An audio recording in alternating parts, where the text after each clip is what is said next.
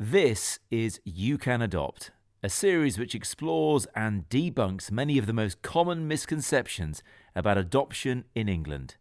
You'll hear first hand experiences from many different people involved in the adoption process, with each episode hosted by recognisable voices sharing their own experiences of adoption. To find out more and to begin your journey towards growing your family, please visit youcanadopt.co.uk. You can also find us on Facebook, Twitter, and Instagram by searching You Can Adopt. Now, enjoy the episode. Hello, you're listening to the You Can Adopt podcast with me, Nicky Campbell. And today, I'm delighted to say we're joined by Beth Neil, professor at the University of East Anglia, whose research interests include post adoption contact, birth relatives' perspectives on adoption, post adoption support, and adoptive parent recruitment. Now, obviously, this is a topic that gets to the very heart of my life as well. And I guess my career, if you can call it career, because I present the program with Davina McCall, if you can call it present, we just kind of exist within it. It's an extraordinary phenomenon, uh, long lost family. And it's not so much uh, a job, it's a mission, it's a calling.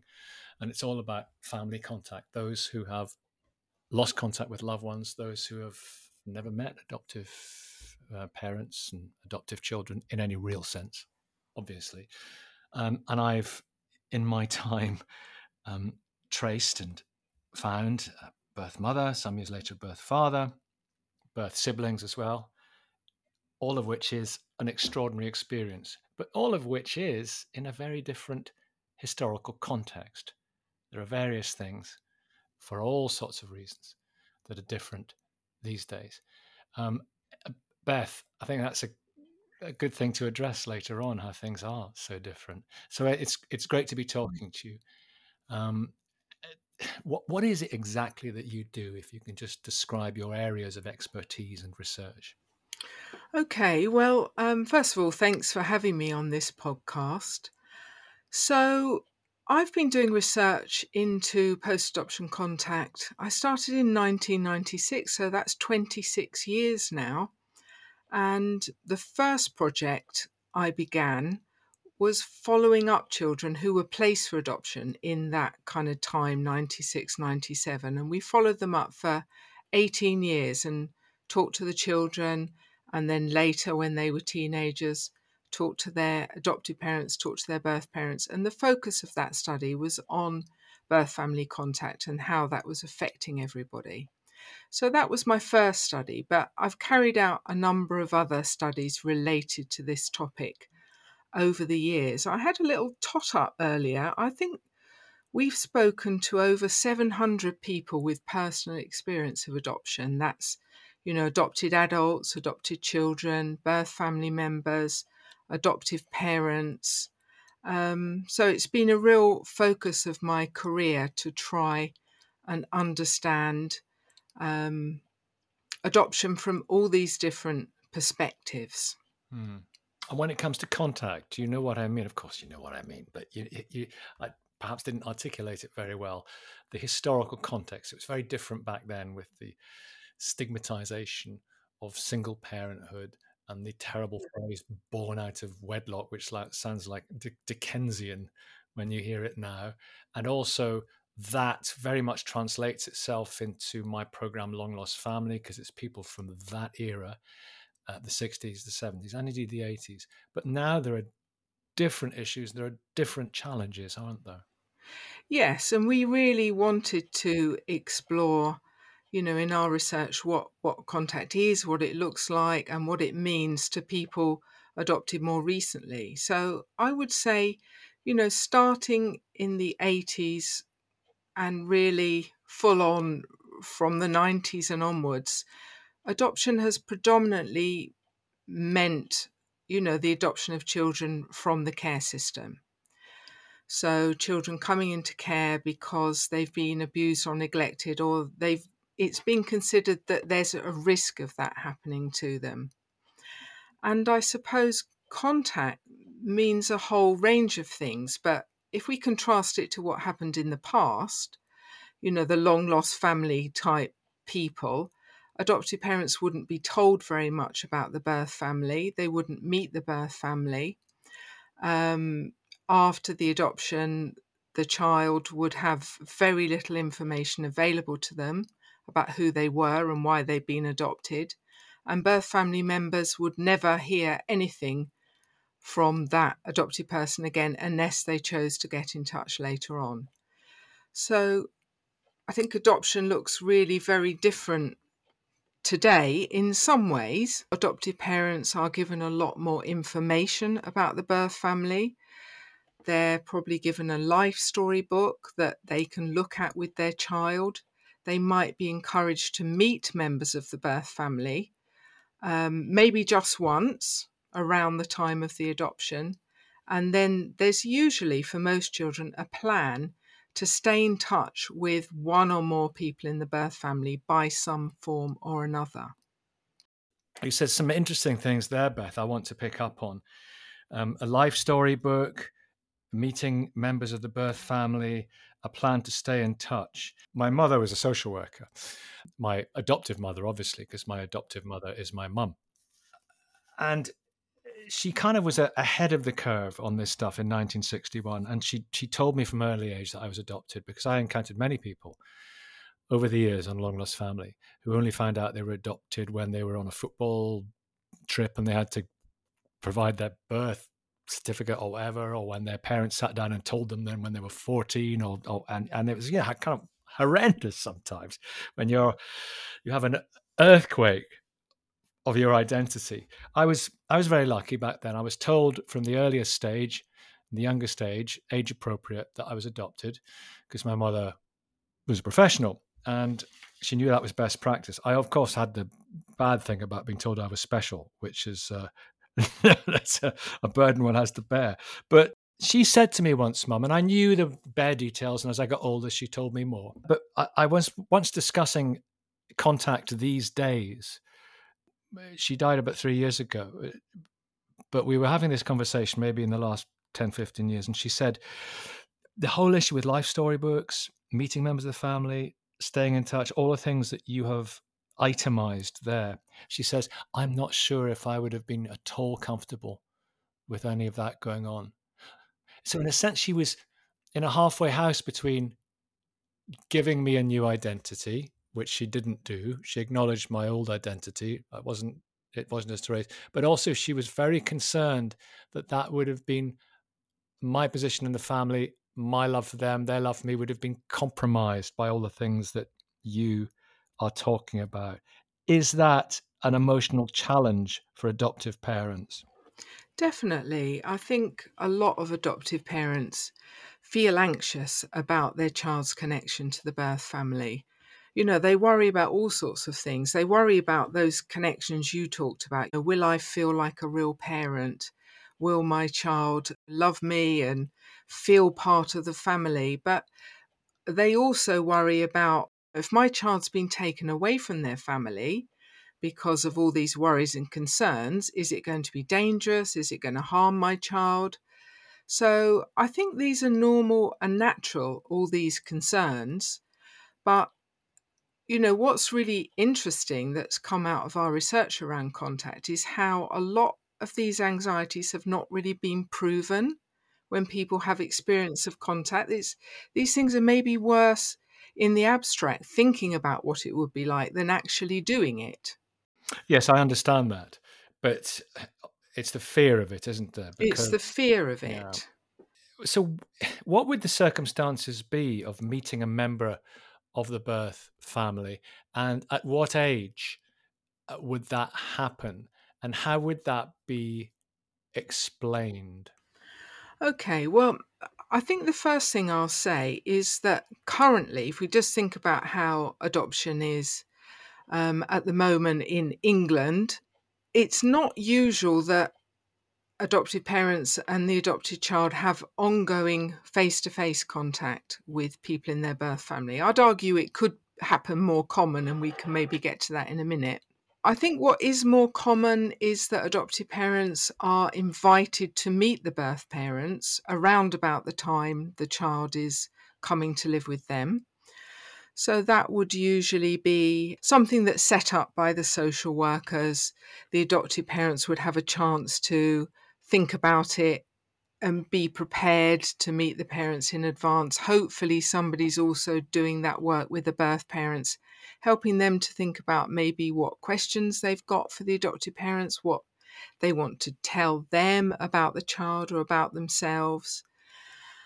And usually there will be a social worker there to try and help that meeting go well. So that's those initial meetings. And then in in the situations where a child might have ongoing direct contact with their family, that can mean a whole range of things, but I would say mostly it's more likely to be once or twice a year than every other weekend it's usually infrequent. It's usually still confidential in some ways. So the adoptive family and the birth family might meet at a neutral venue. You know, they might meet at the beach or the park or the social services family centre, and they're not yet exchanging their addresses and phone numbers and things unless they feel really comfortable with that as time goes on.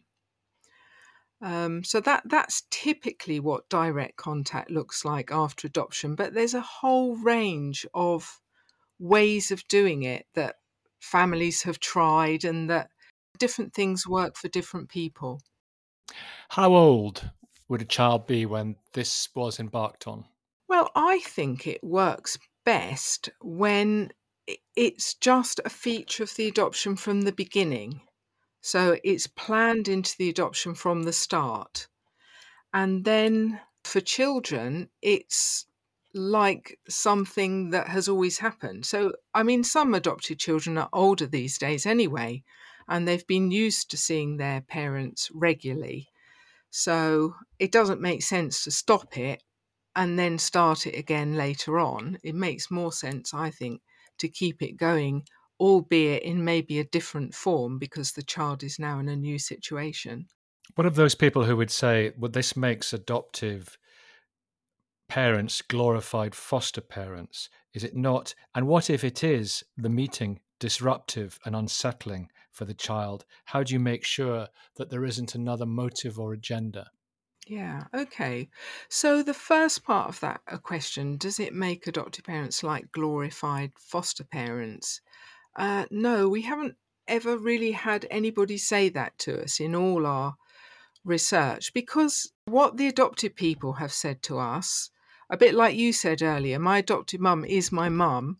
They say your parents are the people, your mum and dad, they're the people who um, put you to bed at night, take you to school, you live with, they're 24 7. And the birth family have a different role. The teenagers in our study who've grown up in more open adoptions have said to us is it makes you feel a bit closer to your parents because they're helping you make sense of your birth family. And you don't have to hide that side of your identity. You don't have to keep it a secret and adoptive parents almost mirror that in what they say. A lot of adoptive parents have been quite honest with us in our research, and they've said, I didn't really want to do it. I wasn't sure it's a good idea. I was quite worried about it, but I was persuaded to give it a go. And then they say, actually, it does help them feel a bit closer to their child, like they're sharing this sort of identity journey that their child is going on. They're sharing it with them. They're not waiting for that kind of knock on the door or they're not waiting for their child to kind of run away and find their birth family. They're doing it with their child. And so it feels less threatening in a way. Well, where does that journey lead?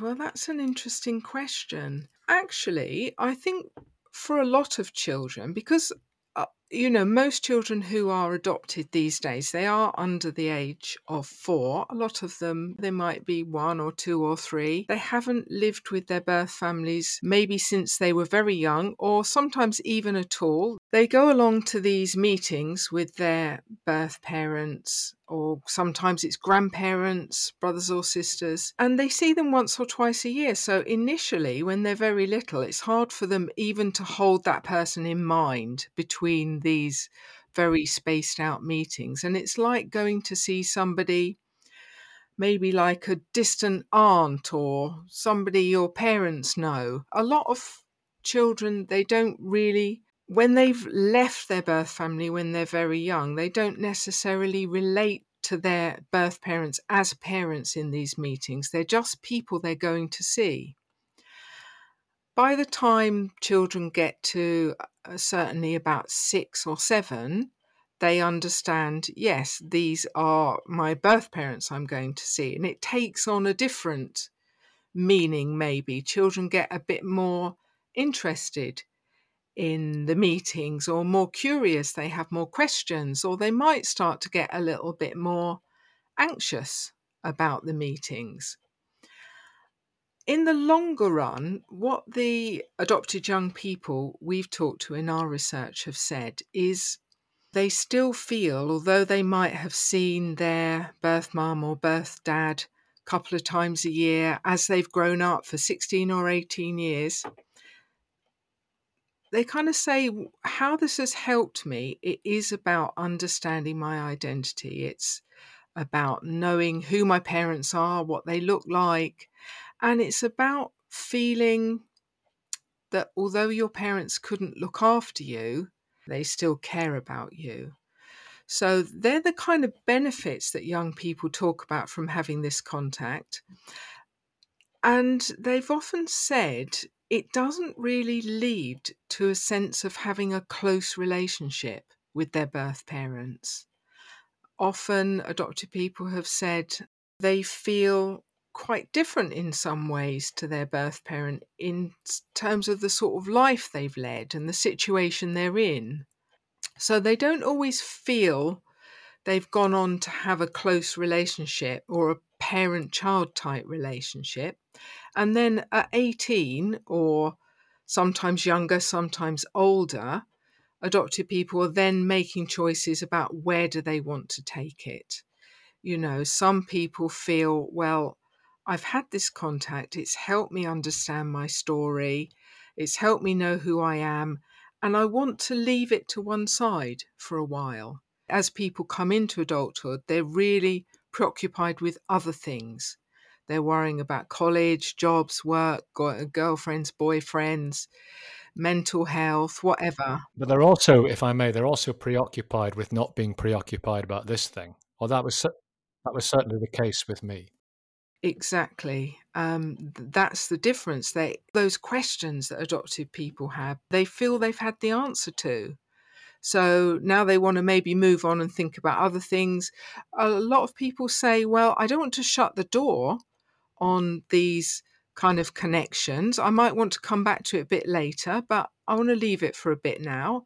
Other people do want to take it a bit further and say, well, I've had this kind of distant connection, but now I think it would be good to really get to know each other a bit more. So it can lead in all sorts of directions.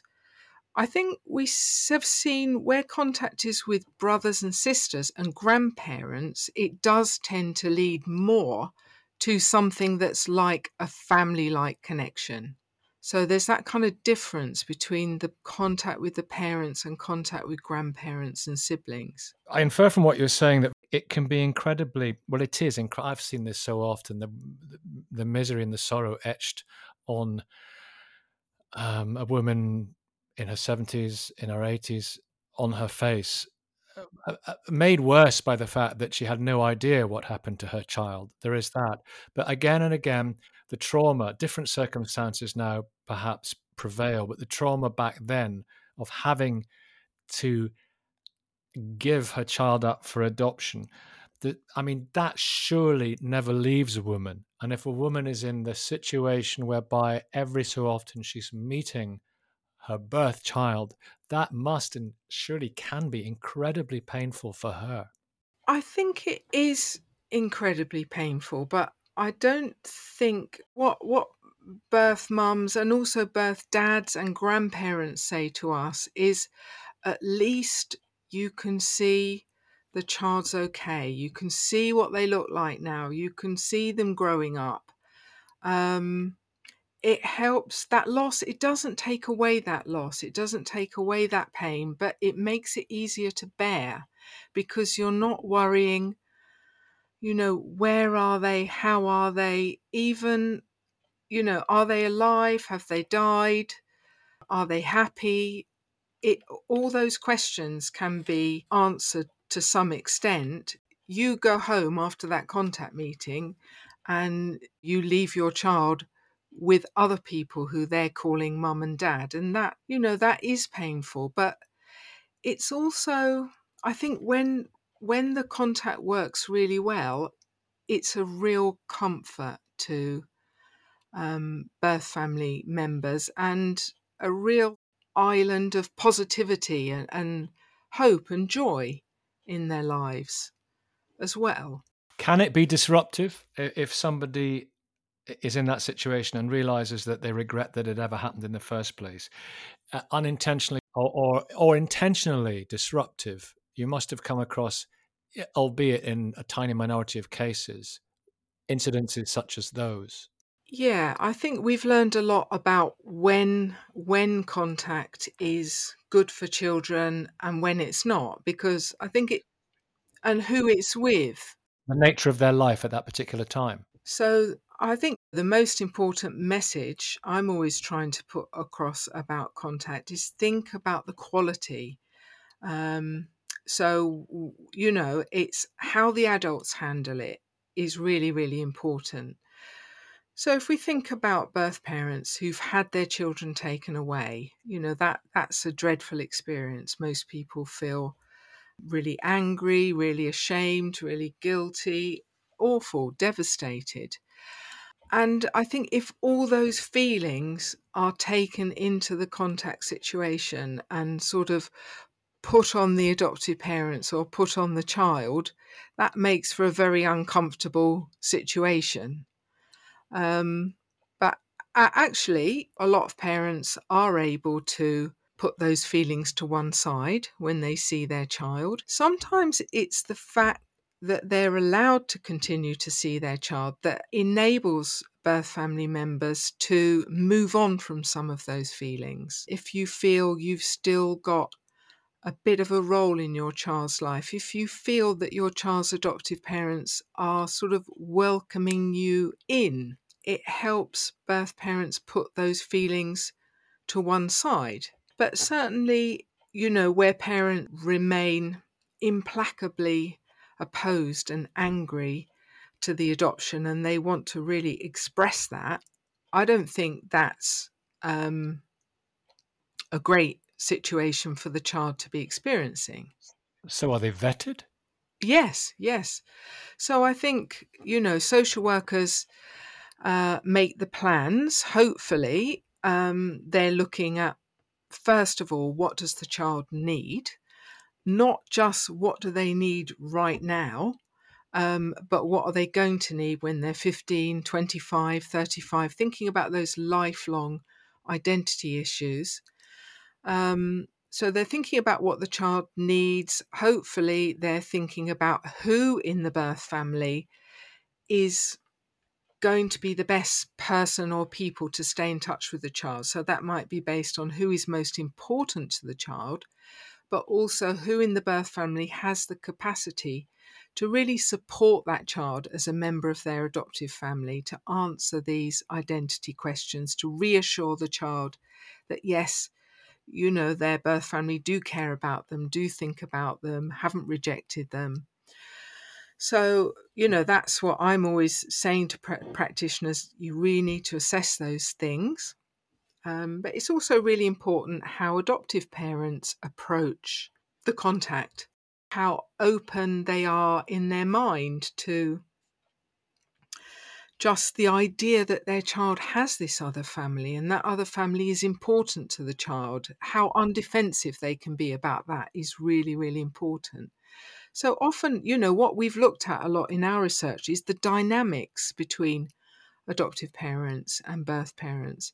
So sometimes, you know, we've had situations which haven't really looked very promising at the beginning because maybe birth mum is very angry and upset and resistant to the idea of her child being adopted. But she meets her child's adoptive parents and they're really warm and welcoming and reassuring and saying, Look, we're not going to cut you out of the picture. We're not going to airbrush you out. We're always going to talk about you. We're going to let our child you you know know about you and we want to stay in touch with you then you know we see shifts in the birth parents dynamics so i think we have to think about how the adults handle it if the adults are tense upset angry oppositional to each other it's it's difficult experience for the child but we also have to think about the nature of the child's connection to whoever it is in the birth family they're seeing. And is that a good relationship? Has that been a really difficult relationship? Has it been an abusive relationship? So, um, you know, I think where children have been really particularly frightened of a parent, they've been badly abused by a parent and there's a lot of fear in that relationship, that's not necessarily a scenario where I would be recommending children have this um, ongoing face to face contact. It has to be assessed in every case. Sure, but what if uh, there's no danger, but a, a birth parent is, um, as we all are at times, and heaven knows what it must be like in a situation like this, needy? Well, a lot of birth parents are needy in some ways. Again, I think it's it's important what capacity have the adoptive parents to um, to manage this, but also what support does the birth parent have for this contact because it is very emotional. It does reawaken loss. It's a nerve wracking event, really, to go along and see your child. So it's really important that parents have somebody to talk to beforehand, I think, maybe to think about what's it going to be like today, maybe to kind of get up to speed with actually who their child is now. If a year's gone by, a parent needs to know what is their child into now. You know, what are they watching on TV? What are they thinking about? What are they playing? So parents need some time to to prepare for the meeting and to maybe just get their feelings uh, out before they go along to the contact meeting. And then they need somebody, sometimes they need somebody afterwards to take them home and say, "Oh, how did it go? And how you, how are you feeling?" And make them a cup of tea. And that could be a family member, it could be a social worker or a support worker. So I think when parents are very needy, how we support the contact is really important because it is it's so emotional for everybody. The these meetings can be so emotional, but you know you're balancing it against um, boy, is it really emotional not to have the contact? I mean, you see that all the time in long lost family, don't you? Hmm.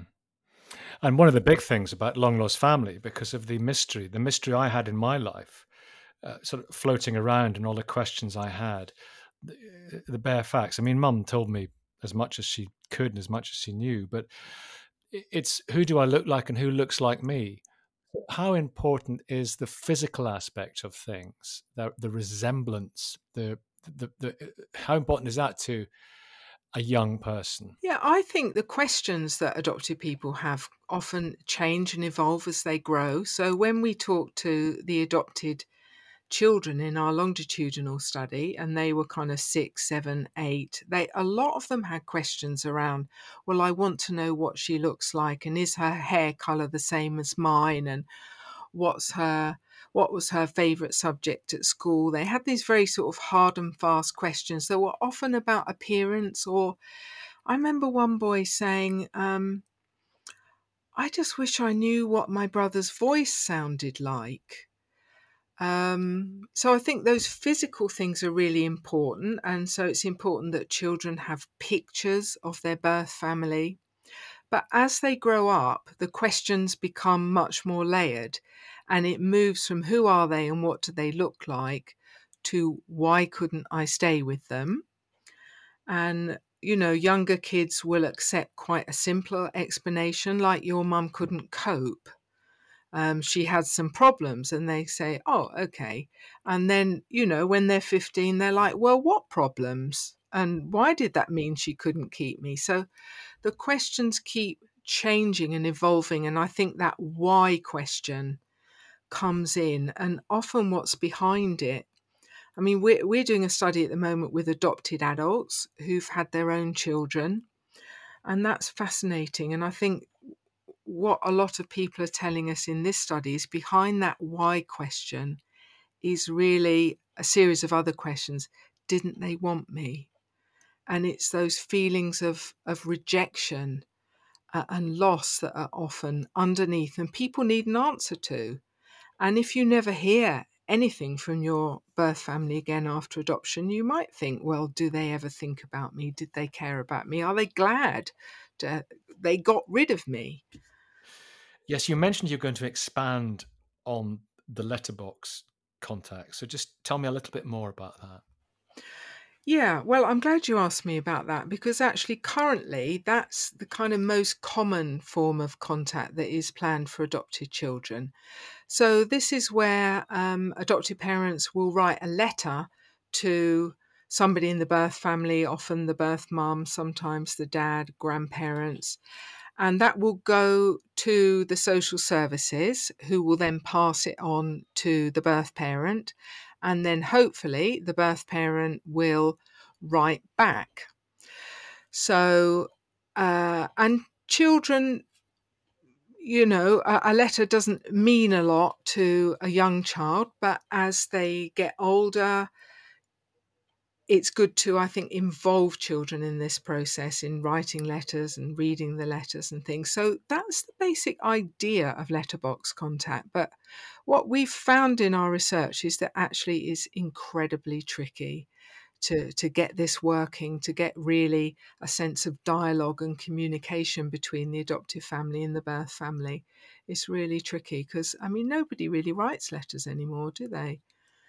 And it, it's such an emotional um, you know, adoptive parents have got all sorts of questions about, well, what do I say? Do I tell the birth parents that, you know, we've been to Disneyland this year? Is that just rubbing their noses in it because we know they haven't got a lot of money or, um, you know, they don't know what to say, and birth parents don't know what to say back because they've still got all these issues of loss and they're still so upset and they don't know they know what they want to say but maybe can't put it in words and people have got problems with actually literacy and writing and so it, it's a really tricky form of, of contact. So it's something i'm often talking to professionals about just about thinking is this the only way to do it? Are there other ways to do it?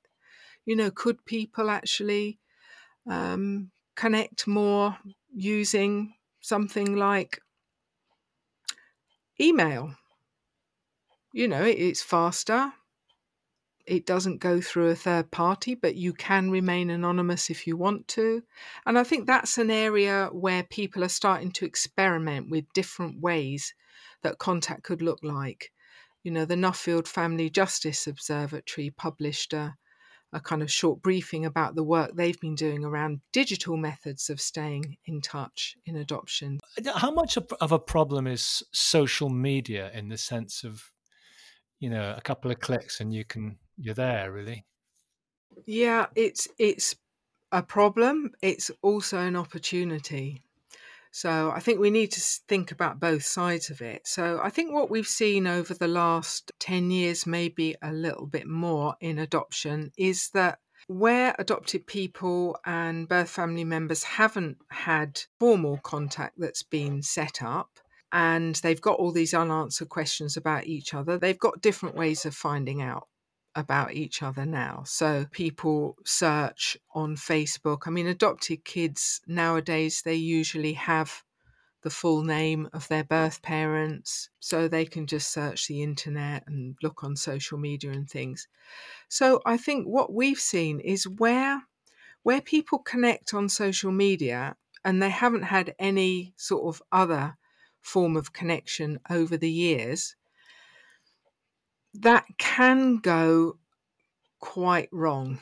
Um, I think the things that can go wrong is, as you mentioned, Nicky, the speed at which people can connect. It is like, you know, you find them on Facebook, you send a message, and you're speaking on video call straight away. So that people can, it can be a bit of a runaway train.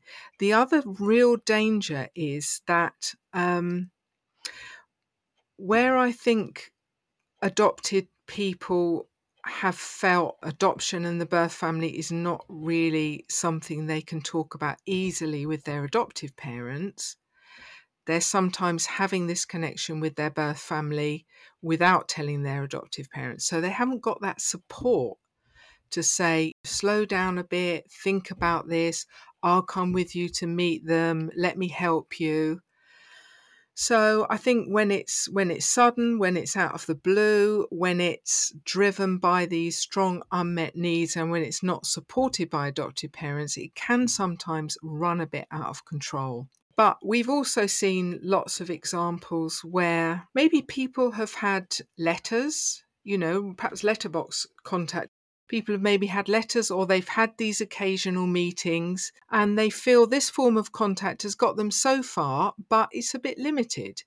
And actually, nowadays, we all regularly tend to connect with friends and family on things like WhatsApp, FaceTime, Facebook, whatever. So a lot of adopted people have said, actually, it's really great that I can just be friends with my brother on Facebook or you know, my granddad, we, we can WhatsApp each other. It's much more natural and normal than these letters that go through social services. I guess the other way uh, social media is is an opportunity is where we have had people who've asked for help to get in touch with their family. They haven't had that help has not been responded to. So they found them on Facebook and they're like, well, thank goodness for Facebook because I've found them and nobody else was listening to me and nobody else was helping me. So I'm glad at least I had this way of getting in touch with them. So there's lots and lots of sides to it, but I think it does really change the nature of adoption that you know in the 60s it was possible to cut off contact with the birth family now it's much less possible so it's much more important well it's always been important that we address adopted people's identity needs. Um, it's so important that we try and learn from everything we've learned from adoptees in the past and build it into adoption, that we respect people's identities and relationships and not cut them off. So, what hope, what help is there out there? What support is there to help guide families through this? I don't know. I was going to say minefield. It's not a minefield because your research has really been uh, enlightening in that it has showed us all the positives, many of which perhaps would not have would not have occurred to people, um, and the fact that it's it's also a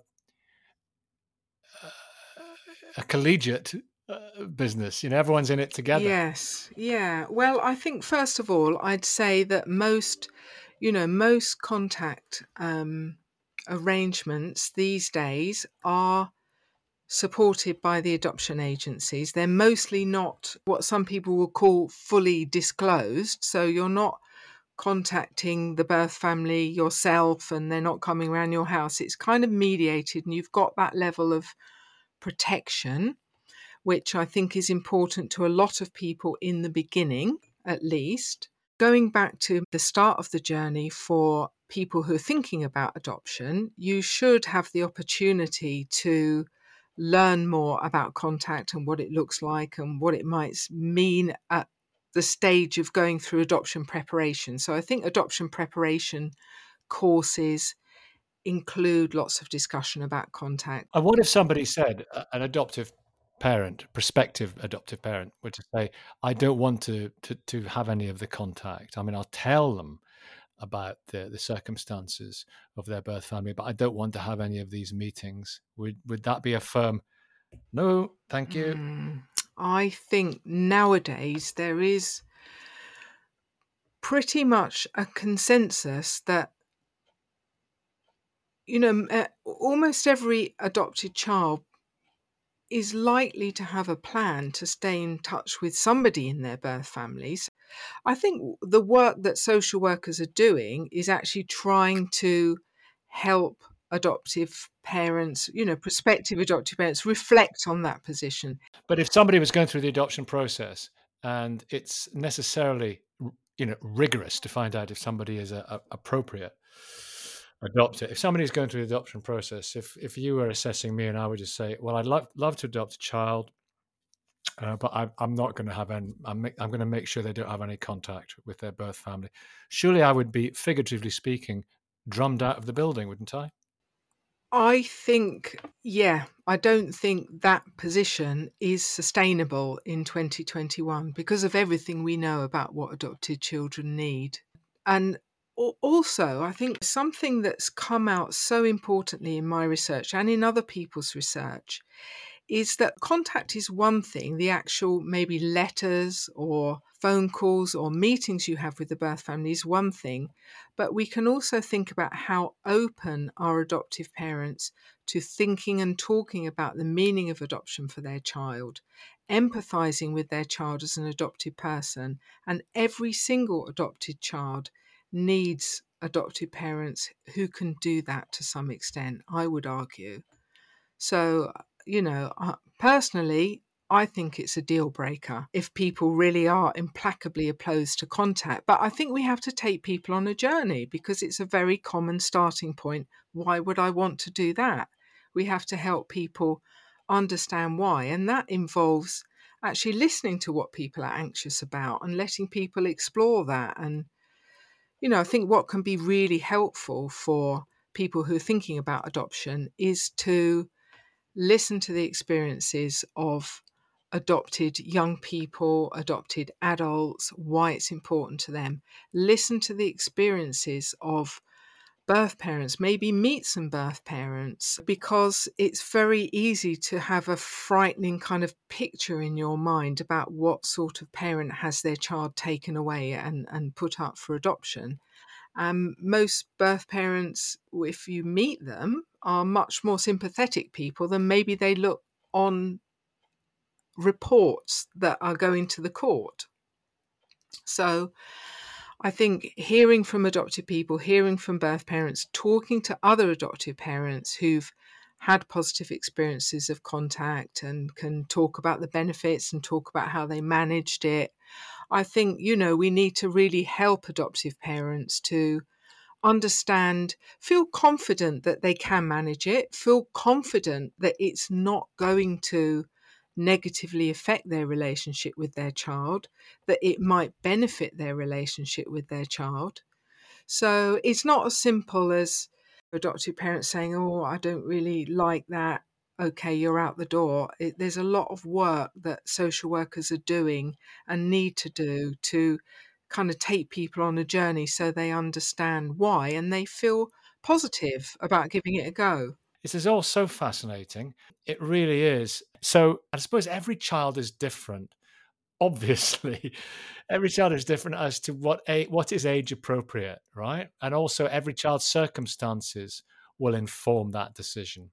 Yes. So I think you know it's really important to find out to the child who who are the people that they're really they really don't want to lose a connection with. And this is where I think brothers and sisters are so important. For children who've lived with their brothers and sisters and, and love them and played with them, sometimes they are split up because of adoption. And it might be much more important to the child that they can continue to see their sister or their brother than it might be to continue to see their parent. Um, or it might be that their grandparents have been really involved in their lives. And I think the other connections we really need to think about is often when children move to adoption, their most significant relationships are with their foster families. So also we don't we shouldn't be chopping off those relationships suddenly. For some kids, a lot of kids, their their foster parents are the only kind of safe family they've experienced in their life and there's brothers and sisters in those families as well and pets and we need to really think about loss in adoption, I suppose. You know, adopted children have a lot to gain by being adopted, but they lose a lot as well. And the more we can minimize the losses, the more that maximizes all the benefits of adoption.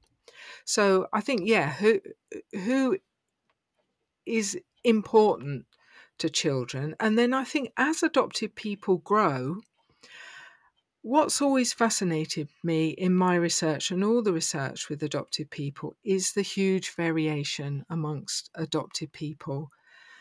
That um, I think I would say almost all adopted people have some level of interest in these questions about who am I, where do I come from, why was I adopted. But for some people, that's something that crosses their mind from time to time, but they don't stress about it too much. They're mildly curious. And at the other end of the spectrum, there's people, it consumes them. It's like uh, one young lad in our study said, it's like a burn. I feel it every day. It's like a burn. Ah, this interesting thing there is that sometimes somebody can be in a situation where genuinely and sincerely they it crosses their mind now and again, and I've seen this so often, Beth. It's it crosses their mind now and again. It's that they're, as you put it, mildly mildly curious, um, but then they get contacted by i'm back in long lost family world now they get contacted by the program and they start to think about it and i if i had a pound for every time i i've heard I didn't realize how important this was to me. Yeah. So I think those positions as well are not fixed. They change over time. So one thing we're seeing in our current study with adopted adults who've had their own kids is becoming a mum or a dad is often a massive trigger to think more around all these adoption related issues. I was reading an interview today with with a dad and he said just looked at his newborn son and and thought, how could this ever have happened to me? That's me. That's my life. That's my life when I when I held my daughter after the emergency cesarean, and I was first to hold her, and I all of a sudden I I looked into the the mists of time. Yeah, so it's uh, all sorts of different life events. Um, adoptive parents dying is another big trigger for people because it's those feelings have been there, but they've wanted to keep them down or suppressed, or they haven't wanted to upset their adopted parents. So we have to think, yeah, everybody's different, but we also have to think, um, and what they're saying now might be not how they feel forever. One interesting pattern we've seen in our study is for some older children who are adopted, maybe five, six, seven year olds, they're adopted and most of their contact is cut off. They don't see their parents anymore. They'll often sort of accept that for a few years. Even, you know, we've talked to kids who've kind of really rejected their birth parents when they're eight or nine. They've said, well, they've got nothing to do with me and I don't need to see them anymore. They're not my family. That's a defense mechanism sometimes, isn't it? Yeah, the defense mechanism. And then they get to their teenage years and all the questions about identity come up and all the hormones are raging. And suddenly they're like, yes, I do need to know. And where are they? And why haven't I seen my parents? And I think often it's where those feelings are really pushed down, is where they come out in an explosive way in the teenage years and people are looking on Facebook or they're pushing their adoptive parents away because they've had all these unmet needs and feelings about their birth families.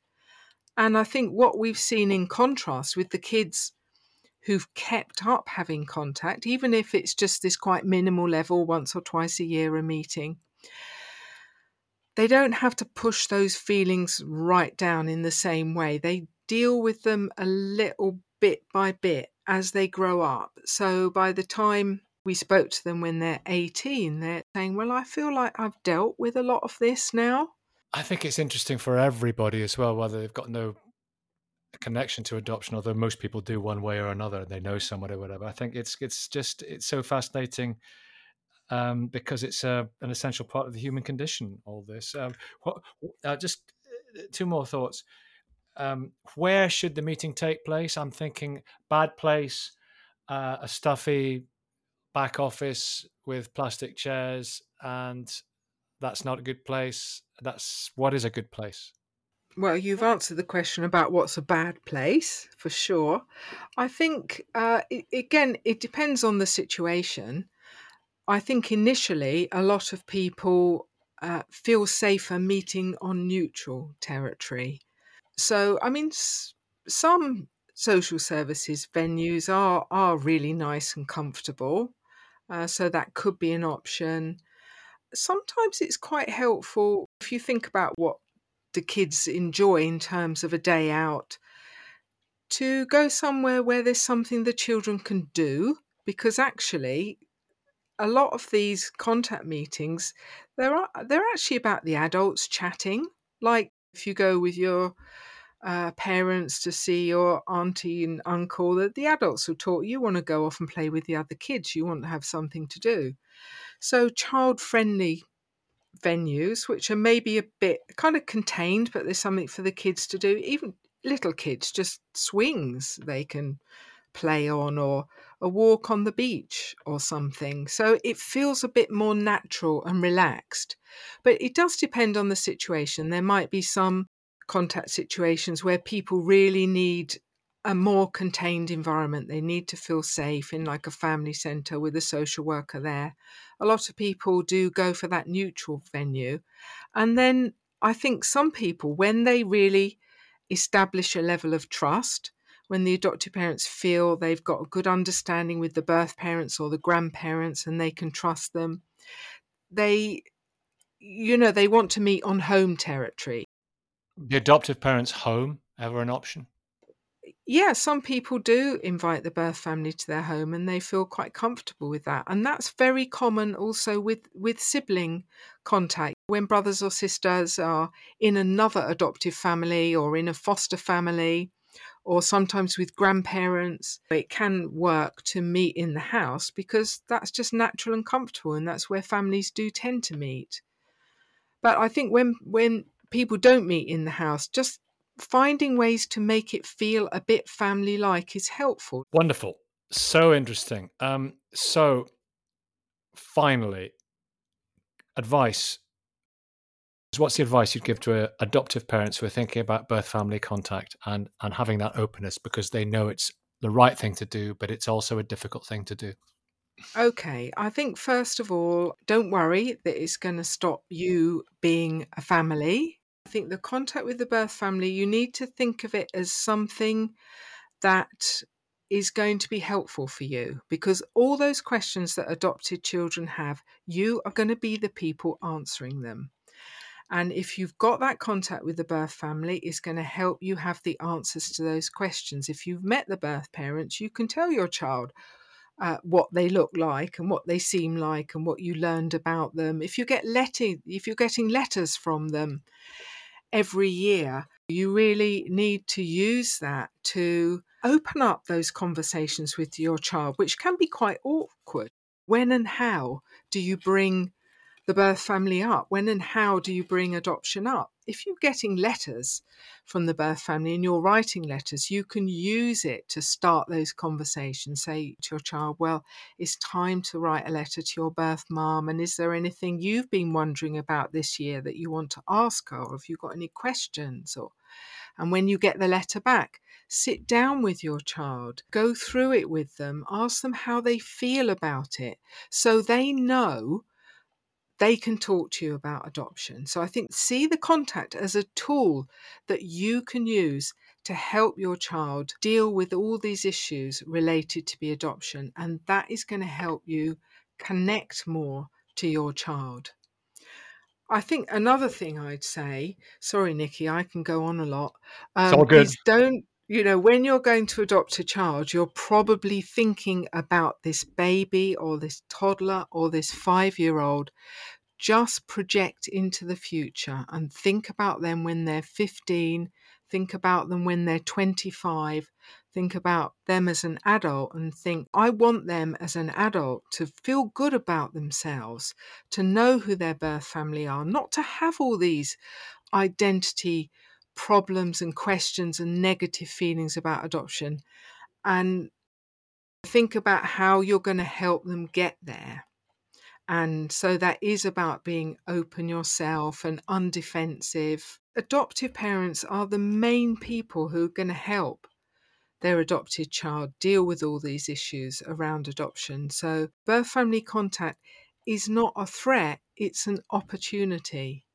And we've seen that in a lot of our research with adoptive parents that where the contact falls away and doesn't work out, when their kids get older, they're often quite desperate for it and they're asking for help to get the contact started again because they can't answer these questions without it. So I think try and put yourself in, in the child's shoes and feel what does it feel like to be adopted and how can you use birth family contact to to support your child. Well, Beth, you've answered loads of questions. Thank you very much. You're very welcome. Thanks for it's been really interesting to talk to you about it, Nicky. Likewise. Thank you. Thanks for listening to this episode of You Can Adopt. Listen out for more new episodes coming up. And if you haven't already, check out the first six episodes that cover many different and interesting stories from adoptive families. For more information and to take the first step towards growing your family, visit youcanadopt.co.uk. You can also find us on Facebook, Twitter, and Instagram by searching You Can Adopt. PAC UK is the country's largest independent adoption support agency and works with all of those affected by adoption and other forms of permanent care to provide advice, support, specialist therapy, and counselling. For more information, please visit www.pac-uk.org. That's pac-uk.org or call 020 7284 5879.